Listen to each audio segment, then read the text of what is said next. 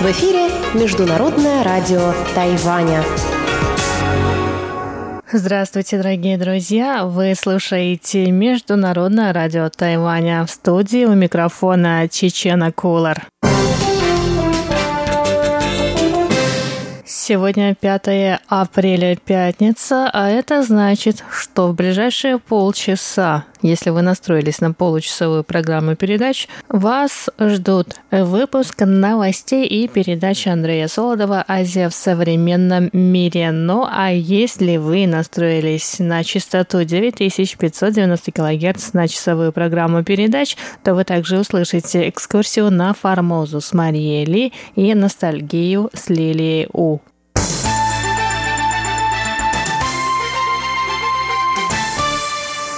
А мы начинаем выпуск новостей. Скульптура с политическим глобусом мира на территории Лондонской школы экономики вызвала споры между китайскими и тайваньскими студентами.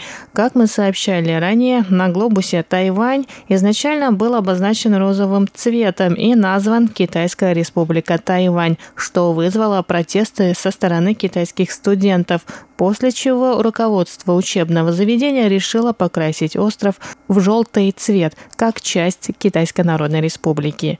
Однако это решение было раскритиковано тайваньскими студентами. Один из них, студент-аспирант Ли Бо И, накануне организовал сбор подписей против этого решения. Эта акция, собравшая более 1600 подписей, получила название первой волны движения за суверенитет.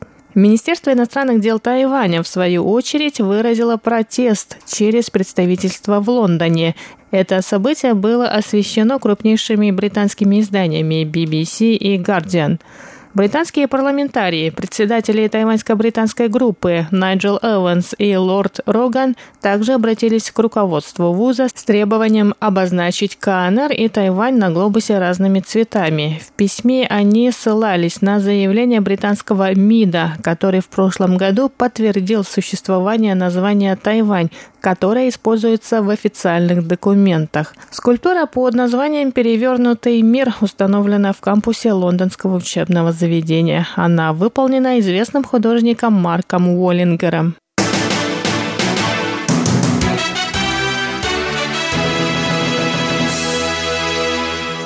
Ежегодный концерт у президентского дворца начнется 6 апреля в 7 часов вечера. В президентской канцелярии сообщили, что в этот раз он будет масштабнее. Зрители могут посмотреть концерт с близлежащих ко дворцу улиц. Вход на концерт свободный. Зрителям на 100-метровом экране покажут отрывки из фильма известного тайваньского режиссера Чибу Линя «Увидеть Тайвань». Среди гостей мероприятия будут послы 11 стран стран-союзниц Тайваня, 23 представителя иностранных государств и тайваньские высокопоставленные госслужащие.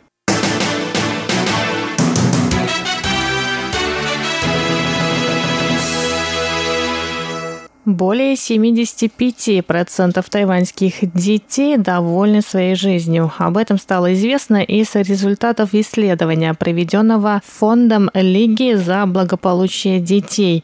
Результаты исследования были опубликованы 4 апреля в Международный день детей.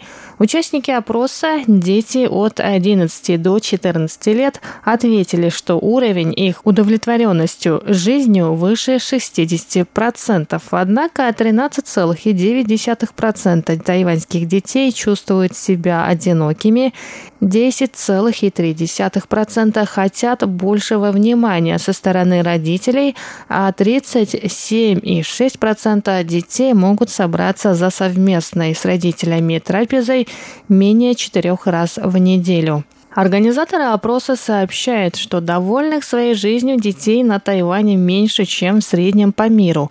Общий мировой показатель в 2016 году 87,5% довольных жизнью детей. Директор фонда, организовавшего опрос Байли Фан, сообщила, что реальные цифры могут оказаться еще ниже, так как тайваньские дети могли указать завышенные цифры при заполнении опросника. По ее словам, занятость родителей и их зависимость от интернета и социальных сетей могут оказывать пагубное влияние на общение с детьми. Однако, согласно результатам опроса, лишь 58,6% тайваньских детей готовы делиться секретами с мамами, а с папами еще меньше 45,7%. Также стало известно, что 12% тайваньских детей детей сложно найти друзей в школе, а 10,7% не могут стать частью коллектива. Основатель фонда Ли Джей призвала родителей проводить больше времени со своими детьми.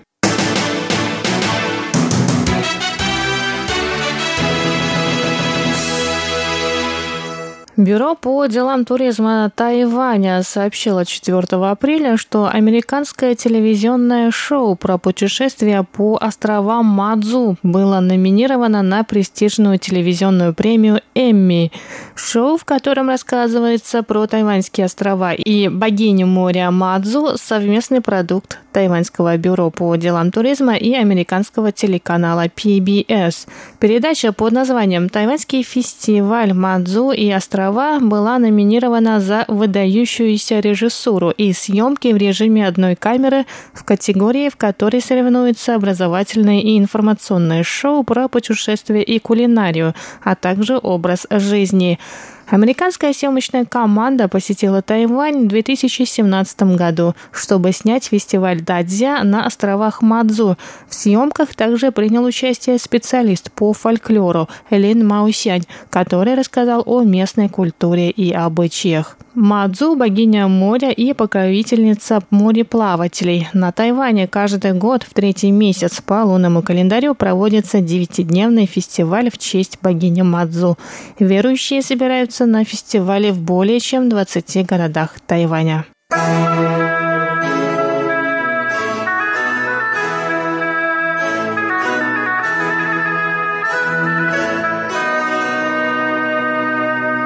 Итак, дорогие друзья, вы только что прослушали выпуск новостей, подготовленный мной Чеченой Кулар. Далее вы услышите передачи «Азия в современном мире», «Экскурсия на Формозу» и «Ностальгия». А я с вами на этом прощаюсь. До скорых встреч на волнах Международного радио Тайваня.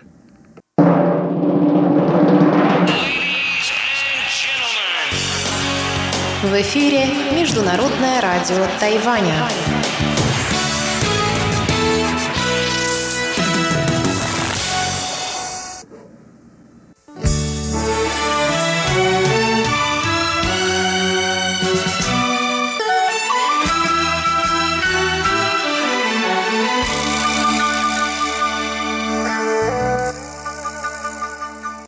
Здравствуйте, дорогие слушатели Международного радио Тайваня. В эфире еженедельная передача из рубрики «Азия в современном мире». У микрофона ведущий передачи Андрей Солодов. Вечером 19 марта по местному времени в специальном обращении к народу президент Казахстана Назарбаев – сообщил о своей отставке. Незадолго до этого он провел телефонный разговор с президентом России Путиным и рассказал руководителю России о своей отставке и о преемнике. Сегодня, дорогие друзья, я хотел бы посвятить нашу передачу драматическим переменам в политической жизни Казахстана – Наша тема сегодня – проблемы политического транзита в Казахстане.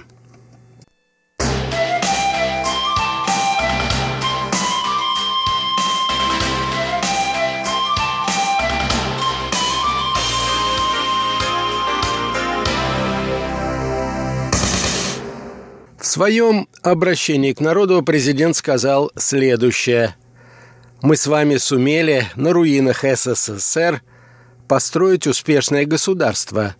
У нас есть свой флаг, свой герб. Впервые в истории страны мы построили свою столицу.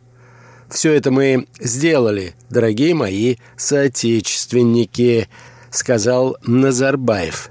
И при этом пообещал, что до конца своих дней будет продолжать служить своему народу. Он сохранит пост председателя Совета Безопасности Казахстана и председателя правящей партии Нур-Атан, что в переводе означает «свет Отечества». В то же время его дочь Дарига стала, по сути, вторым человеком в стране. Она возглавила Сенат.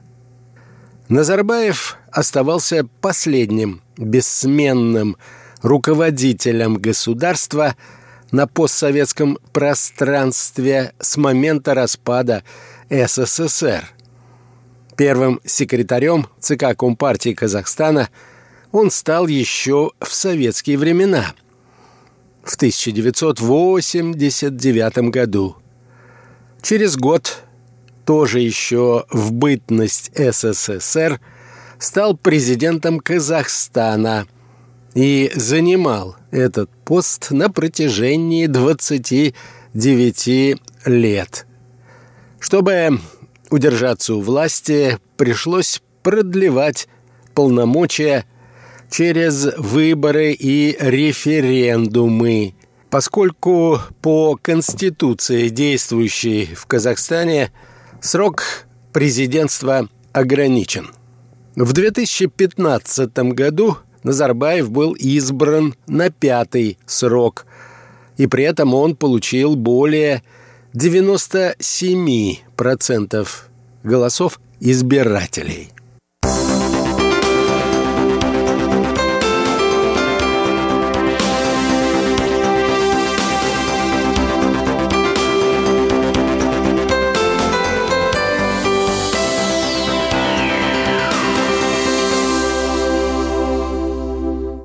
Нурсултан Назарбаев был не просто старейшим руководителем страны на постсоветском пространстве по возрасту и времени пребывания у власти. Он являлся также автором идеи Евразийского союза, единственного, как отмечают наблюдатели, относительно жизнеспособного интеграционного проекта части стран бывшего Советского Союза.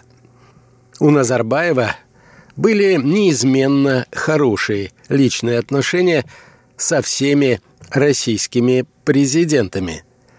При этом, оставаясь очевидным и постоянным политическим союзником России, он проводил независимую многовекторную политику. Казахстан поддерживал активные политические контакты и сотрудничество с Соединенными Штатами при всех американских президентов, которых пережил на своем посту Назарбаев. То же самое можно сказать и об отношениях между Казахстаном и КНР. При этом нельзя не отметить, что при всех дружественных отношениях с Россией Казахстан так и не признал независимость Южной Осетии и Абхазии, а также никогда официально не высказывался по поводу государственной принадлежности Крыма. В результате Казахстан сам избежал международных санкций – и не ввел их вслед за российскими властями против иностранных государств. Хотя он и является членом общего с Россией Евразийского экономического союза, в котором де юре действует единое экономическое пространство. При этом он также выступил посредником в восстановлении отношений между Россией и Турцией после инцидента со сбитым турецкими военно-воздушными силами российским истребителем в Сирии. Частью российской политической элиты был воспринят как антироссийский шаг недавний переход Казахстана с кириллицы на латиницу. Причем 12 апреля 2017 года сам Нурсултан Назарбаев опубликовал в главной официальной газете страны «Суверенный Казахстан» статью, объясняющую причины такого перехода. В этой статье он предложил правительству обеспечить переход казахского алфавита на латинский шрифт с кириллицы до конца 2017 года. Школьники учат английский язык и уже привыкли к латинским буквам. Поэтому никаких проблем для молодого поколения не будет, писал Назарбаев. Фактически речь шла о так называемом лингвистическом суверенитете. Роль русских и русского языка в Казахстане постепенно уменьшается. Хотя никаких волнений на национальной почве при Назарбаеве не было. Однако бывали социальные конфликты. По некоторым данным, число использующих русский язык в Казахстане сократилось с 33% в 1994 году до 20% в 2016.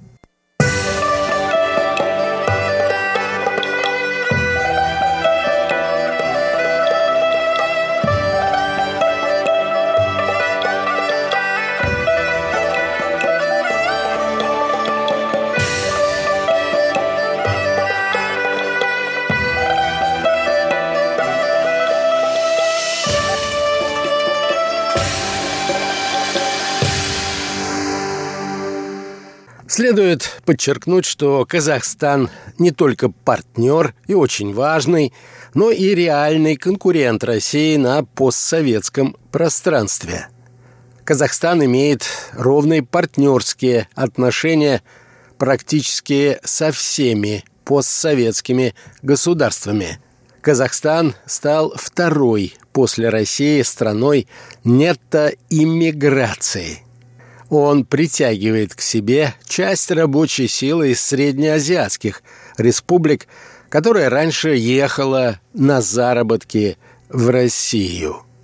Он осуществляет также активную экономическую экспансию в соседние страны, в частности, контролирует более половины банковской системы Киргизии – Кроме того, в последние годы Казахстан практически догнал Россию по средним доходам на душу населения. Если Казахстан не превратится в парламентско-президентскую республику, где ключевыми фигурами станут премьер-министр и глава Совета Безопасности, а этот пост, напомню, сохраняет Назарбаев. Можно гарантированно ожидать преемственности политического курса в отношении России, потому что имя нового президента Казахстана уже известно. Назарбаев заявил, что обязанности главы государства до выборов будет выполнять спикер Сената Касым Жамарт Такаев. Чем же знаменит этот государственный деятель? Такаев – ветеран казахской политики. Ему 65 лет. Он карьерный советский дипломат, выпускник МГИМО, который работал еще в системе МИД СССР, а также многолетний министр иностранных дел Казахстана – он был и премьер-министром республики. У него также есть опыт работы на руководящих постах в ООН. Последние шесть лет Такаев являлся председателем Сената. Для Казахстана важно, что Такаев владеет китайским языком, поскольку по специальности он китаевед, стажировался в Пекине, работал несколько лет в посольстве СССР в Китае.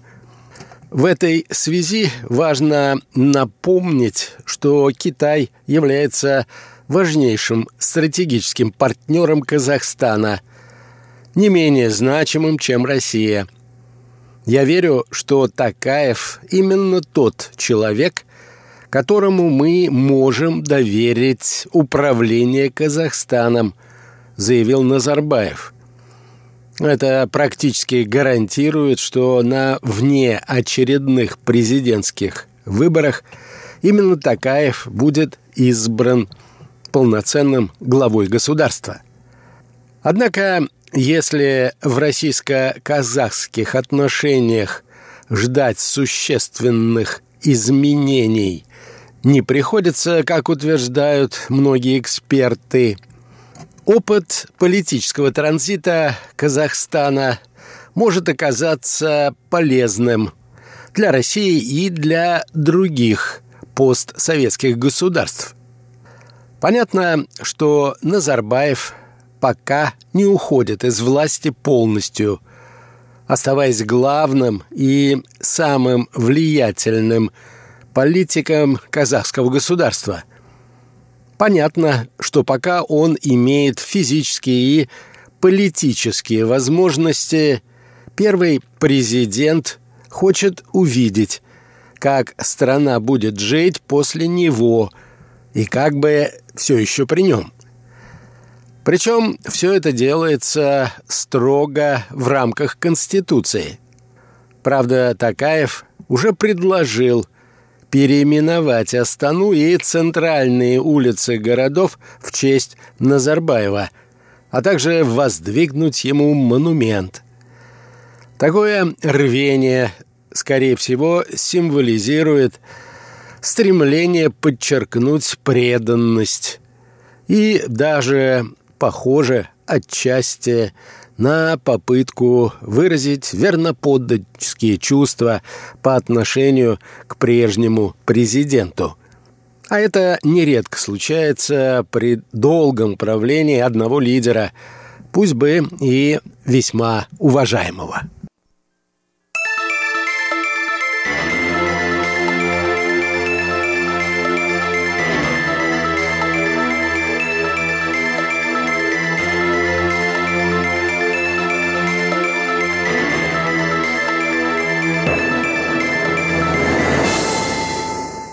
При этом переход власти от одного государственного деятеля к другому в Казахстане уже это очевидно среди стратегических партнеров Казахстана.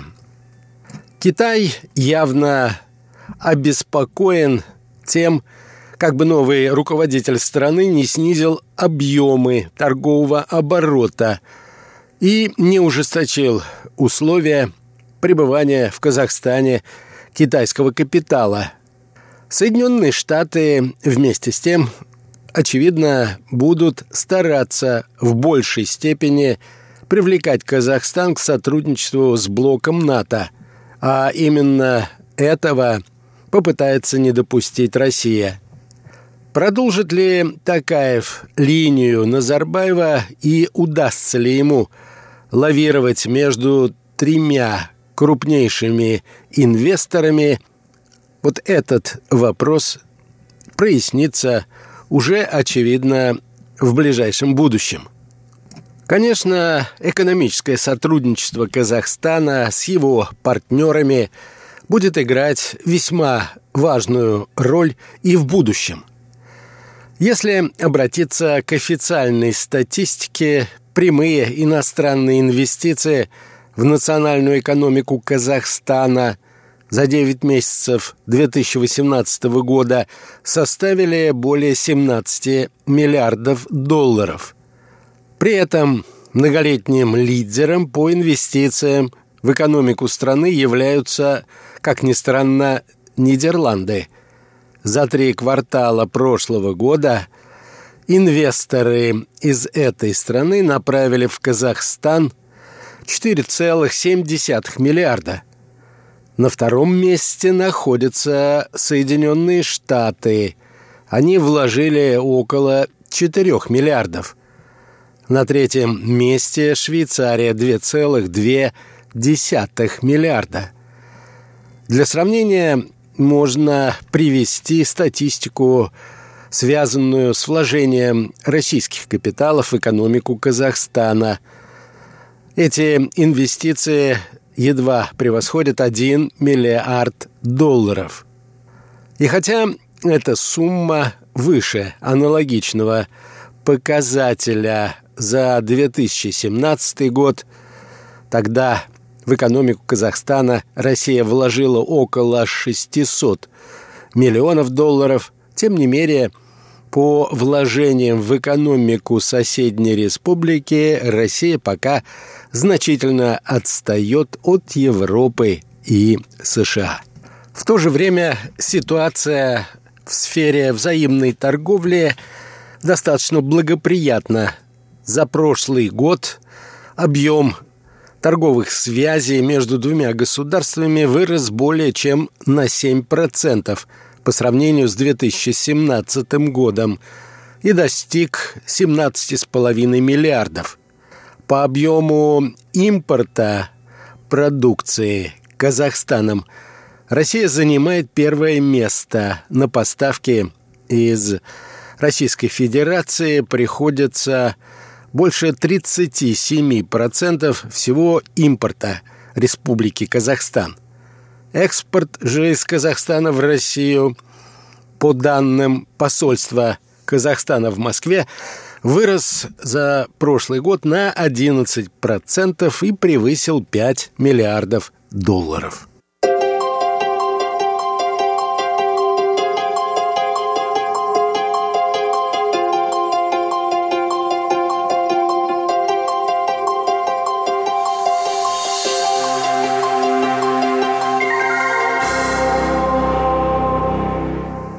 На этом, дорогие друзья, позвольте мне завершить нашу очередную передачу. Сегодня речь шла о политических переменах в Казахстане. Впервые за последние 30 лет в этом государстве должен появиться новый президент. Всего вам доброго, дорогие друзья, и до новых встреч!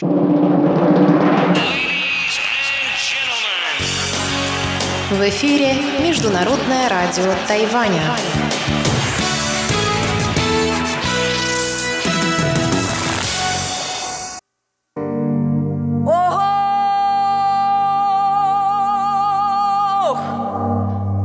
Экскурсия на Формозу.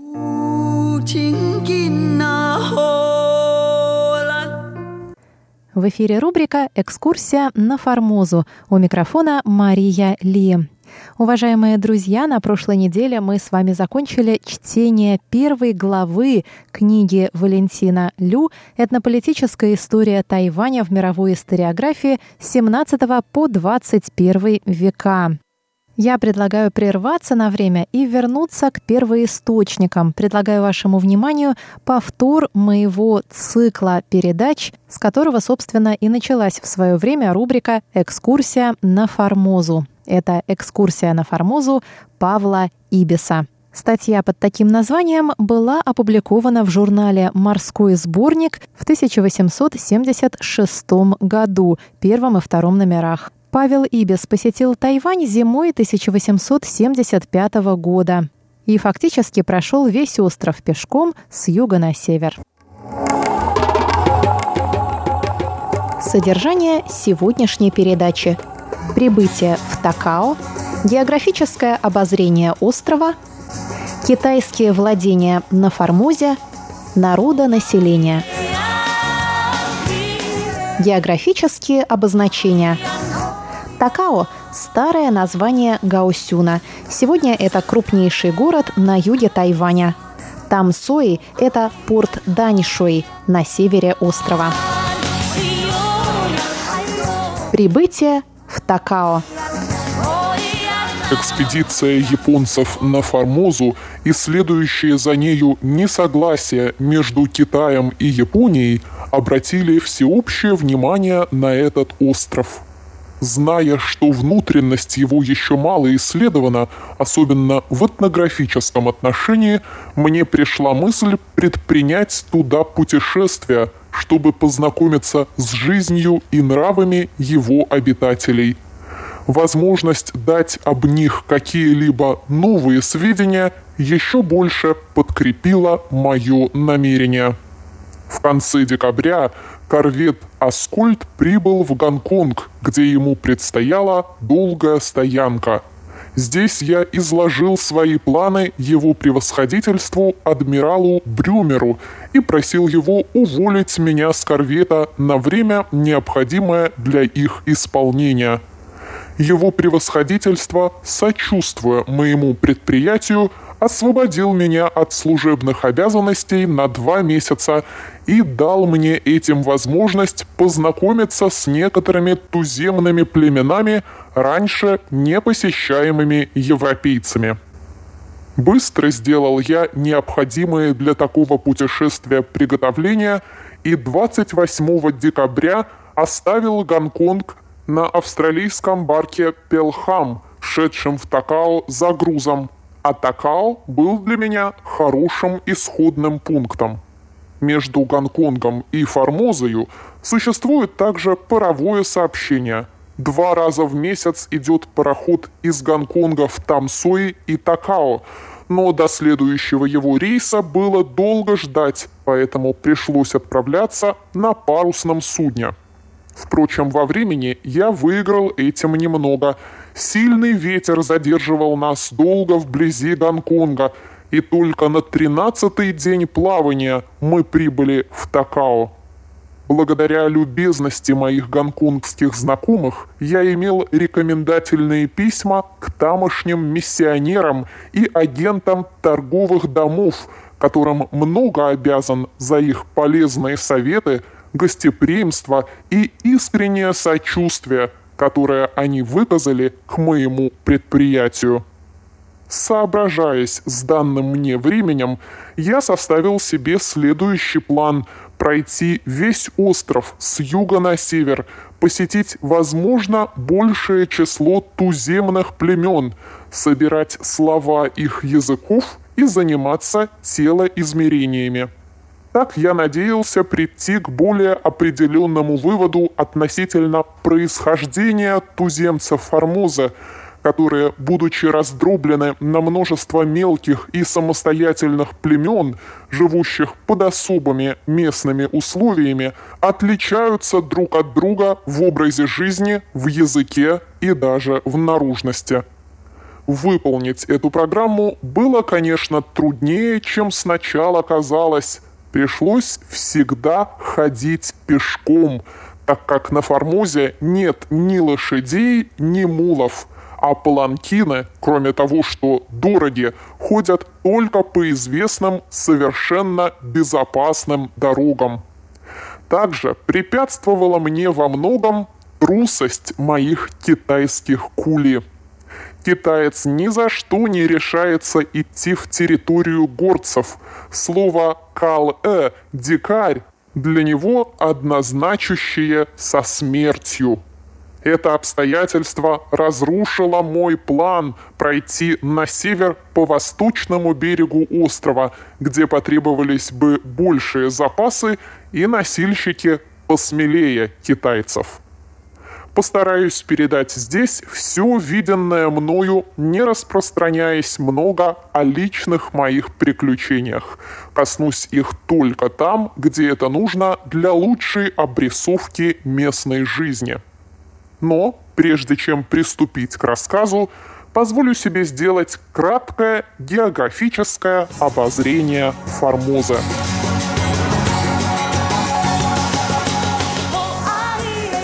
Географическое обозрение острова. Высокая горная цепь с вершинами до 12 тысяч фут проходит почти посередине всего острова и разделяет его на две половины резко отличающиеся друг от друга. Восточная половина гористая и дикая, покрыта роскошной растительностью и населена народом малайского происхождения. Западная же часть – плодородная низменность, возделанная рисом, сахаром, орековыми пальмами и прочими произведениями тропического климата, густо заселена китайцами.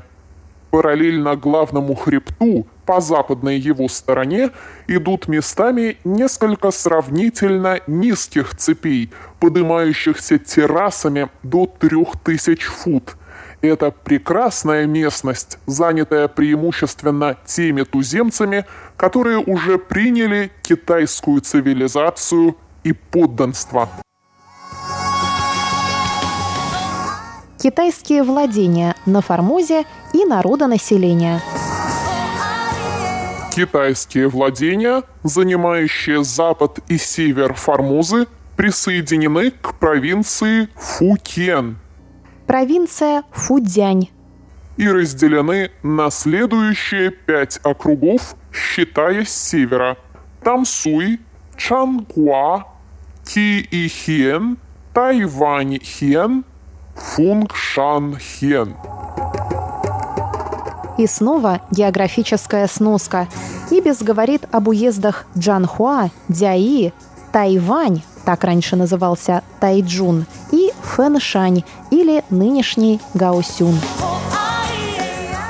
Все эти округи управляются гражданскими мандаринами третьего и четвертого класса, которые находятся в зависимости от вице-губернатора в Тайванфу. Различные данные численности народонаселения на Формозе чрезвычайно расходятся между собою. По китайским спискам оно превышает 10 миллионов. По Customs Gazette в одном округе Тайваньхен 7 миллионов. По мнению же генерала Лежандра, бывший консул Соединенных Штатов в Амое, она не более трех миллионов, что кажется вероятнее. Дорогие друзья, полную версию этой передачи вы можете услышать на нашем сайте ru.rti.org.tw.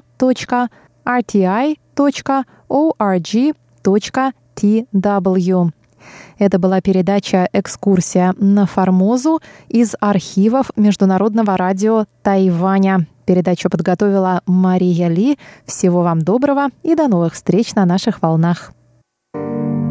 Oh. oh.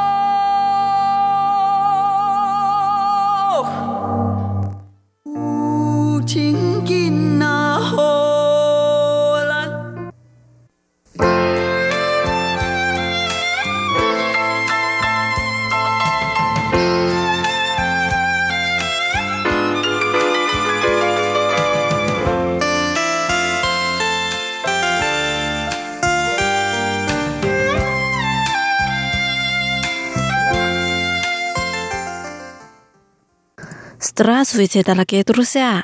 В эфире Международное радио Тайваня. Вы сейчас слушаете передачу «Ностальгия». У микрофона ведущая Лилия У. Очень рада с вами снова встретиться. Наступила весна, погода на Тайване постепенно теплеет. Сегодня давайте послушаем песню про это замечательное время года.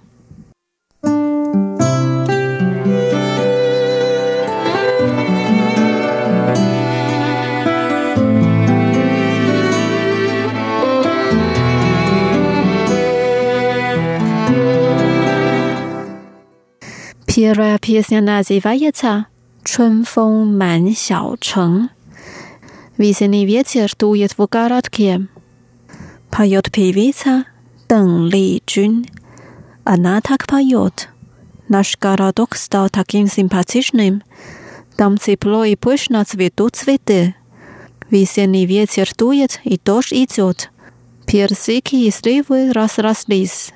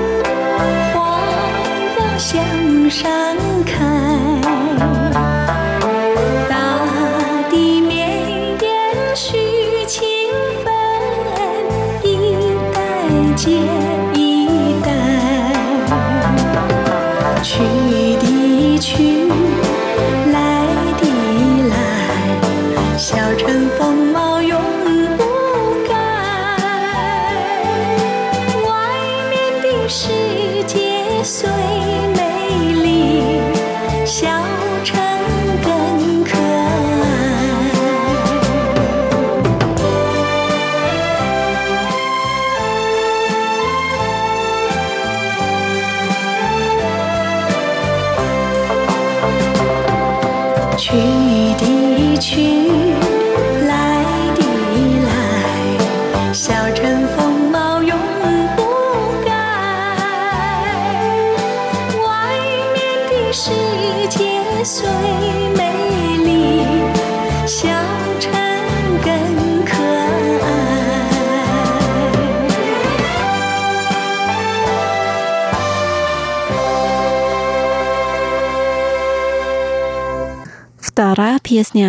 迟来的春天 Posnaya vista ps new pile to pivot 谭咏麟那 come don't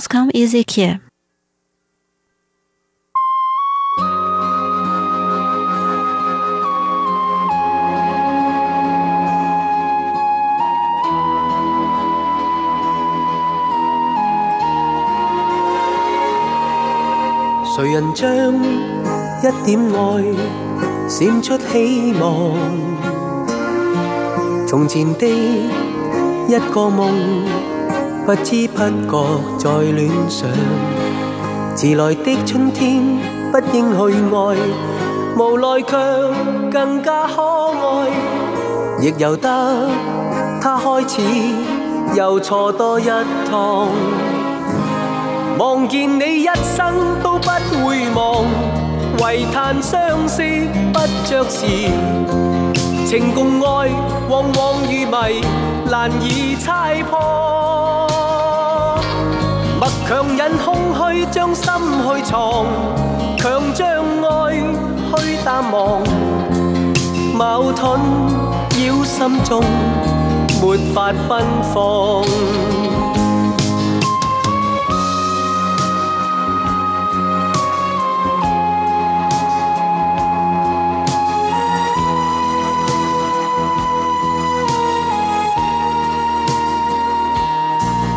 谁人知今天我所经的路，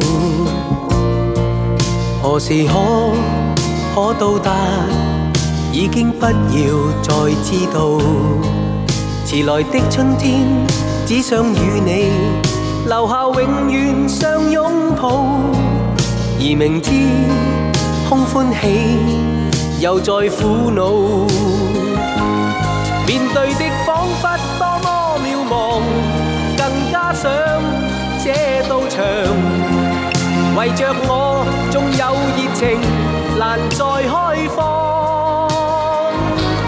热爱的火光不应冷藏，放于冰山底下藏。难做到将真心让你一看。面对的仿佛多么渺茫，更加想。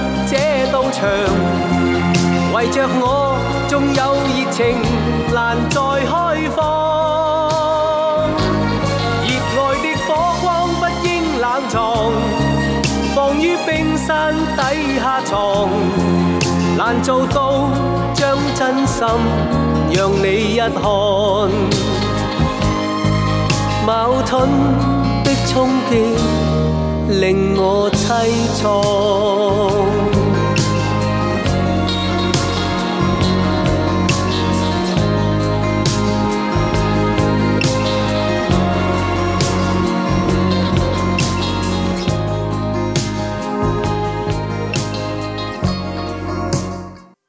Дальше мы послушаем песню в исполнении певицы Ван Хайлин «Чун Цан» «Весенний ширкоплет».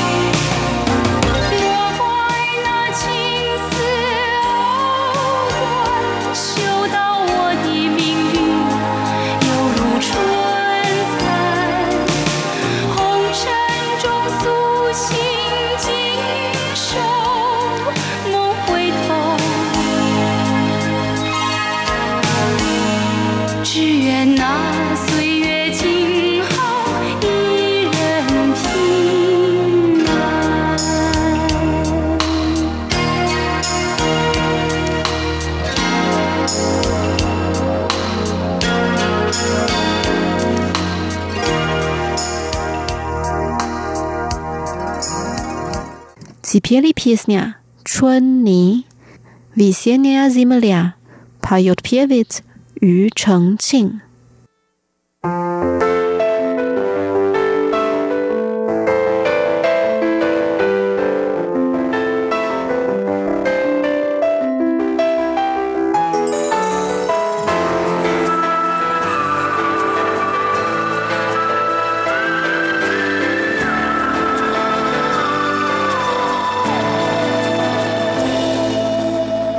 漫天的花雨纷乱落在耳际，你我沉默不回应。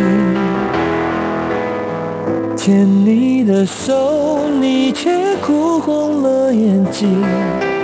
路途漫长无止境，多想提起勇气，好呵护你。不让你受委屈，苦也愿意。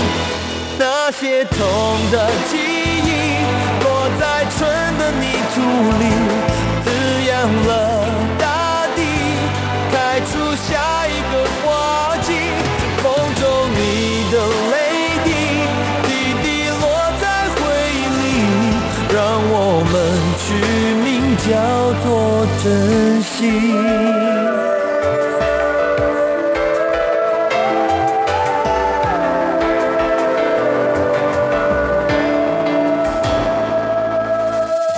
迷雾散尽一切终于变清晰。爱与痛都成回忆。遗忘过去繁花灿烂在天际。待已有了结局。我会提起勇气好好地呵护你不让你受委屈苦也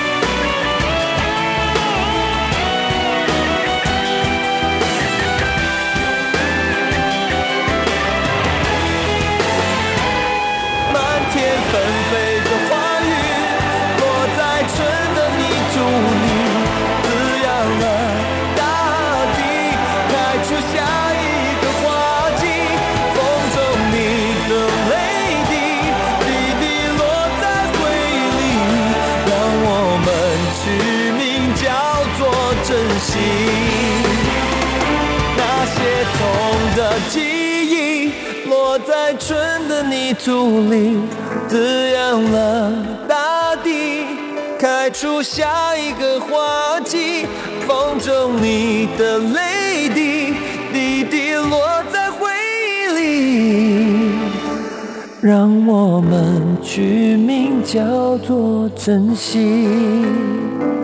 让我们懂得学会珍惜。